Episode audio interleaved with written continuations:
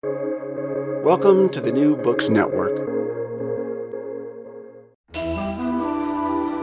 This is the Nordic Asia Podcast.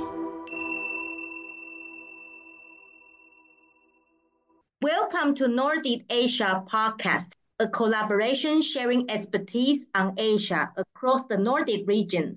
My name is Julie Yu-Wen Chen, Professor of Chinese Studies at the University of Helsinki, Finland. Join me today to talk about Kiribati in the Chinese Pacific is Rodolfo Maggio, a senior researcher at an ERC project based at the University of Helsinki, Finland.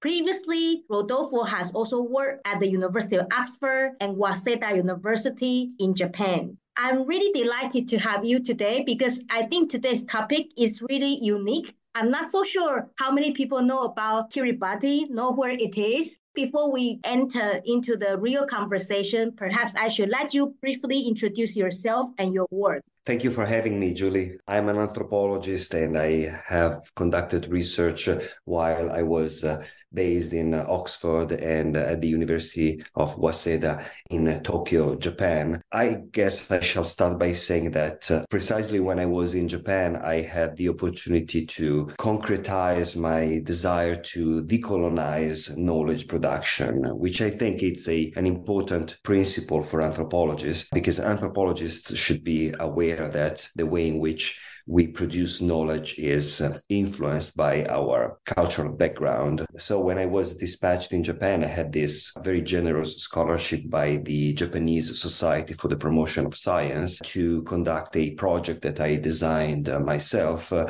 precisely about the ways in which different weights of colonial baggage influence the way in which anthropologists of different traditions uh, produce knowledge, more specifically about how ethnographers of the Pacific produce knowledge. And so essentially, my argument was that if you were conducting research within the Anglophone uh, anthropological tradition, you would have a certain amount of colonial baggage on your shoulders that would influence your knowledge production and your ethnography of the Pacific. And that would be different from the baggage shouldered by a Japanese ethnographer. That was the first time I had this opportunity to think about how to decolonize uh, the discipline. While I was in Tokyo, I was invited to a conference at Yunnan University in China. It was the International Conference of Asia Pacific Ethnography and Anthropology. And uh, during the week I spent in Kunming, um, I listened to many scholars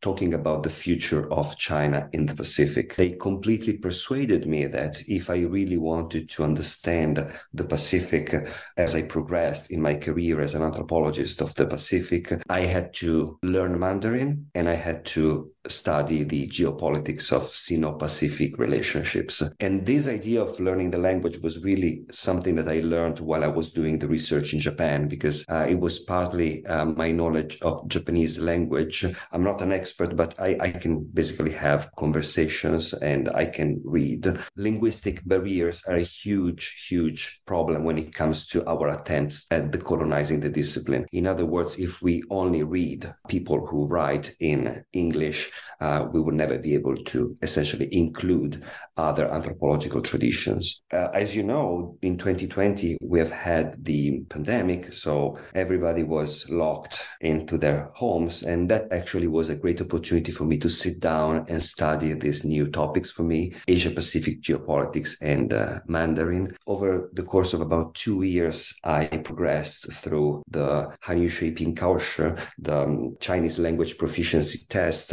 uh, level one, two, three, four. And I started this new project, this new research direction to study the influence and presence of China in the Pacific. And um, that resulted in a number of collaborations and uh, a number of publications until I finally found uh, a home for my project here at the University of Helsinki. That's very interesting. Being an, originally an anthropologist interested in the Pacific Ocean and then moving on then to look at Sino-Pacific relations and learning the language, it's actually, it was quite an interesting intellectual journey for you. And just out of curiosity, so do you also speak any languages on any of these Pacific islands? When I was in the Solomon Islands, I learned uh, Solomon Islands pidgin. That was uh, necessary to uh, interact on a daily basis. But then I didn't really learn any local language from the provinces. Solomon Islands has many different uh, local languages. And sometimes, even on the same island, you can find several variations of the same linguistic family. So it's a very complex linguistic landscape. And um, language per se is not the focus of my research. I'm more interested in the ways in which language can open up possibilities of mutual engagement in each other's culture. This is really the hallmark of my anthropological passion. I think I am the happiest when I can have a deep conversation of about human life with a person from another culture, possibly in the language of that culture. One more question before we move on to Kiribati about your ERC project. Can you briefly tell us what it is about? So the ERC project is not about China in the Pacific. Project about China in the Pacific is a project that I bring in like as I move around, but I was employed to contribute to the ERC project that has been obtained uh, thanks to a successful application of my principal investigator Matti Eräsaari and the project is focused on units and uh, standards of measures. I think uh, the two projects are completely compatible because when Chinese actors, sometimes state actors or uh, business people, come to the Pacific Islands, they engage in uh, interactions and negotiations that have value at their core. So sometimes it's the value of products. So people have to negotiate and that's why it's relatable to the project that Matti is uh, conducting, because it's a project about how people create units, how people give value to things. So, in that sense, I am in a very good place because I can have, on the one hand, the opportunity of realizing my own research project, but also to scale up to a much higher level and make it relevant also for people and scholars who are not necessarily that interested in uh, the specificities of Sino Pacific relationship. Now we return to the issue of Kiribati. And the reason I want to talk about Kiribati is because I noticed that you published a paper on Kiribati and China not long ago. Kiribati, I don't know how many listeners have ever been there. At least I know the flag, how it looks like. I know there is a sun and then it's arising from the ocean. But can you tell us a bit more about Kiribati, where it situates, and your impression of the island? I would just give a very brief introduction to uh, Kiribati. Um, it's an island country in the Micronesia subregion, so uh, listeners can imagine it as located at the center of the Pacific Ocean. The name of the country is written uh, Kiribati with Ti at the end, but the pronunciation is Kiribati, according to the pronunciation that was established in 1979 when Kiribati became uh, independent from the United Kingdom and the United States. Geographically speaking, Kiribati is made of about 32 atolls, if I remember correctly. Um, demographically, we are talking about uh, 120,000 people, mostly on the Tarawa atoll. From the point of view of the economy, Kiribati produces copra and fish and relies on exports uh, for pretty much everything else. So it's heavily dependent on exports. Like most of the Pacific, uh, Kiribati was um, inhabited by Austronesians uh, and Samoans in this case, uh, more, more, specifically. In the 18th and 19th century, it was visited or spotted and um, studied on, like to the extent that it was placed on a maritime map. It was spotted and saw by whalers, explorers, and navigators. And then it became a crown colony in 1916. And um, it's mostly famous on history books because of the Battle of Tarawa in uh, the Second World War, when uh, the American troops fought against the Japanese Empire. But then it's also very famous for a very sad fact, which is the nuclear and hydrogen bombing, uh, the bomb tests that were carried out in the 1950s and 60s. Fun fact Kiribati was the first country to see the dawn of the millennium. Less fun fact, it might be the first country to disappear as a consequence of sea level rising. It was particularly interesting for me to uh, develop this new interest for the presence and influence of China uh, in the Pacific when I was at the conference in Kunming that I mentioned, because that was in May 2019. So that's when I started to think about taking this new direction.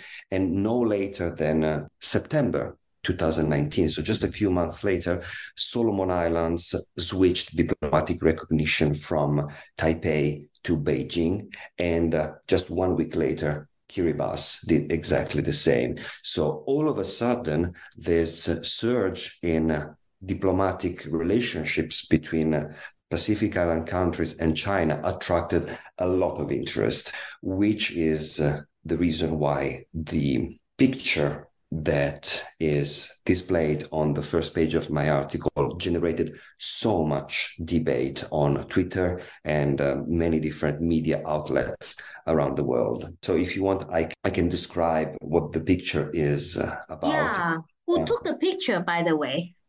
Well, we don't really know because what we know is that the picture was embedded in a tweet by Michael Field, who is a journalist with interest in the Pacific Islands, uh, but uh, there was no reference to the actual phot- photographer.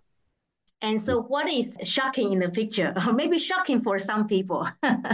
well, definitely it's remarkable because uh, uh, what we see is a Chinese diplomat by the name of Tang Songgen, and uh, he is walking on the bodies of young men, presumably from the island in which he had just landed with a regional small plane along with his diplomatic staff. They had just arrived and they were welcomed with a ceremony that was uh, unusual, at least from the point of view of many observers, many international observers, because as I said, there was something that can be described as a red carpet of humans. The diplomat walking on this carpet, on this series of humans laying uh, on their stomach. There were um, two women helping him to keep his balance because as if you ever walked on someone's back you know that it's not exactly yeah uh, you, you might you might actually fall.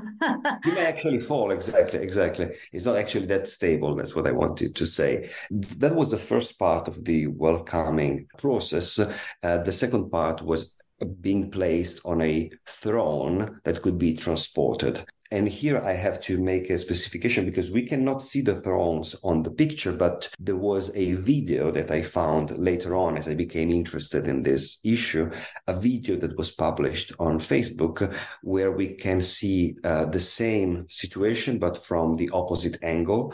And we can follow the diplomat as he is accompanied over the carpet of human bodies until he gets to a point when the the carpet abruptly stops because there are not enough people to get to the point where the thrones are awaiting for him. I think it's so interesting to see that people were running to contribute to make the carpet longer. The bystanders, um, not necessarily young people, even some elderly men, ran to contribute to making this pathway long enough and allow Songgen to get to the throne. And then once he was sitting on the throne, the throne was lifted by some young Kiribati man, Kiribati man, and um, he was transported at the center of the village. And uh, the reason why I wanted to emphasize all this is because I think it's important to look at the details because from the perspective of someone who just sees the picture posted by Michael Field, we get the impression that we have a Chinese diplomat who is imposing his presence with a dominant attitude, with we, we are almost tempted to say a colonial attitude. Mm. But if we look at the details, we see that, for example, when he was being transported on the thrones, he looked pretty uncomfortable, awkward, and insecure. If we have access to the video, we can listen to the laughter, people laughing. They laugh in a way that is uh, it's very difficult to describe to someone who has never been in the Pacific, but essentially it's a it's very high pitched and the sound of this laughing is intended to communicate that uh, we are making fun of you but not because we want to exclude you. Quite the opposite. If you allow us to make fun of you, then you will belong to us.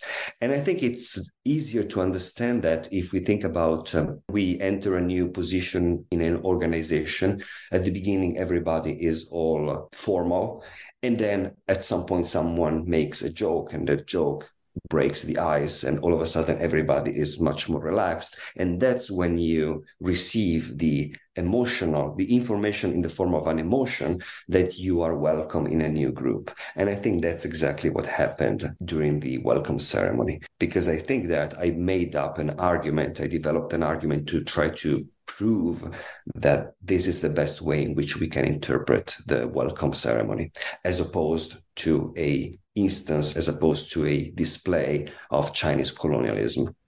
I'm just wondering, this kind of welcoming ceremony, has it appeared before in Kiribati or in other Pacific islands? Many commentators have pointed out that this way of welcoming uh, foreign dignitaries has been uh, organized in other parts of the Pacific. Actually, most times it was not because of a visit by a Chinese official person. Sometimes it was because of a, uh, I think it was an Australian politician. And um, yes, so this idea that welcoming foreign dignitaries by means of enthroning them and transporting them and making them act as if they were a dominant figure is um, is pretty common and uh, has nothing to do with the specific with Tang Songgen being specifically Chinese. And you know, my first impression is that this Chinese diplomat was actually trying to adapt to the local culture. So maybe he doesn't feel very comfortable with this, but he thought, well, you know, if they want it, that's just their way. If we look at the kind of reactions that were posted on Twitter initially, but then also on Facebook and other social media. And especially if we look at the ways in which these reactions have then been used to develop long articles about what's happening in the Pacific, we clearly see that uh, there has been a highly selective analysis of these reactions. And that's because some of these reactions can be used to feed and develop a essentially pessimistic narrative about the role of China in the Pacific, which has been uh, dubbed by the scholars who study uh, these issues with a uh, critical discourse analysis approach, has been dubbed uh, the China threat uh, discourse. I, I think that your reaction is very reasonable, and it's the same reaction that I had because I'm familiar with the fact that in China there is a uh, Chengyu, which is uh, uh, Ru Xiang Sui Su, which essentially can be translated as uh, do as the Romans do. Is that correct? Yes, that's my really initial uh, idea that this Chinese diplomat was just trying to accommodate whatever the local want.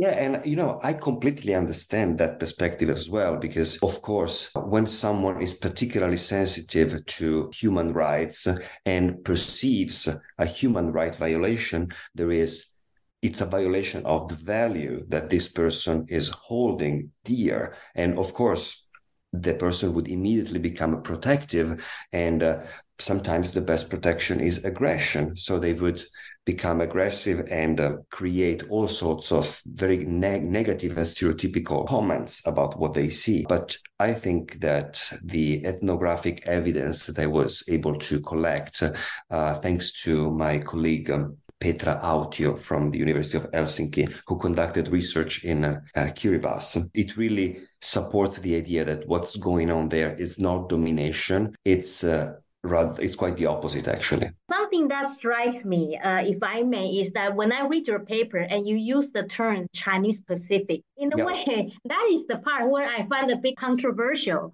So why do you call it the chinese pacific as if it belongs to china. Yes yes it sounds a bit a little bit like that.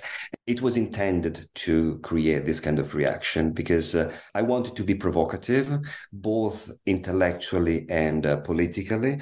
Um, from an intellectual point of view, I'm essentially asking, well, why not? We use the expression Indo Pacific now why is indo-pacific okay and chinese pacific is not okay? There is not nothing specifically indian i think in uh, when we're talking about kiribati. Another reason is because it's it almost it sounds almost impossible for us to think of um, the Pacific as a space that can become Chinese. And um, I'd like to push our thinking. I'd like to push ourselves to think the unthinkable. You know, there is a book, um, edited book that is entitled The China Alternative. And I think it's what, probably the best uh, book on this subject so far. And um, so this bold title clearly indicates that China has become a viable alternative for many Pacific islands. And so the idea that there might be something uh, similar conceptually to a Chinese Pacific is not that far anymore. So I think it's important to provoke our thinking in that direction. From the political point of view, I think my provocation was uh, because I found documents in which the Pacific Ocean is described as an American lake. So, once again, if you can describe it as an American lake, then why not describing it as a Chinese Pacific? I think this old fashioned attitude as you know, considering the largest ocean on Earth as a lake should be countered with something provocative. Um, but apart from the provocative aspect, there is actually some intellectual connection that I should acknowledge, which is the work of Paul D'Arcy. He was the first who used the expression Chinese Pacifics uh, in the plural. And I think that the reason is because he was very mindful not to simplify the complexity of uh, Chinese lived experiences and engagements with Pacific Islanders, knowing that this is the right way, I believe, to um, address this issue. I think that obviously the expression Chinese Pacific has very serious limitations and should be used with these limitations in mind. My last question to you is well, so China um, is now being a diplomatic ally with uh, Kiribati and Taiwan is out. So, what does China really have that Taiwan cannot offer to make like Kiribati change its mind, change its diplomatic recognitions? International commentators tend to stress the idea that is based on a utilitarian and materialistic concept, conception of uh, diplomacy. So Kiribati, as I mentioned at the beginning of this episode, is probably going to be the first country to experience uh, the likelihood of total annihilation because of sea level rising. So it's not like they have a lot of possibility to be choosy when it comes to help that might come from foreign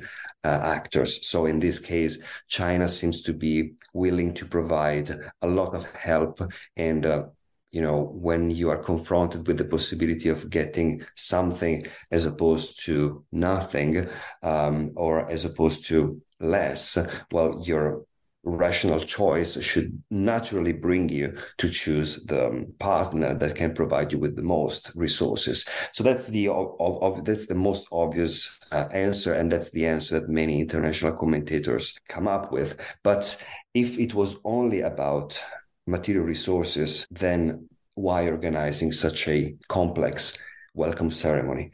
There is clearly more than that. Pacific Island countries just entered a completely new phase of their diplomatic history in which they are much more bold and much more proud of their cultures and uh, they will not accept any kind of help at any condition. They want to be treated as worthy partners and uh, they want to uphold their values such as the value of hospitality and they want to do that their way. The fact that China is open and we can see that in the attitude of the um, Chinese diplomat in this particular case. I think certainly this is going to make the Sino Pacific engagement much easier.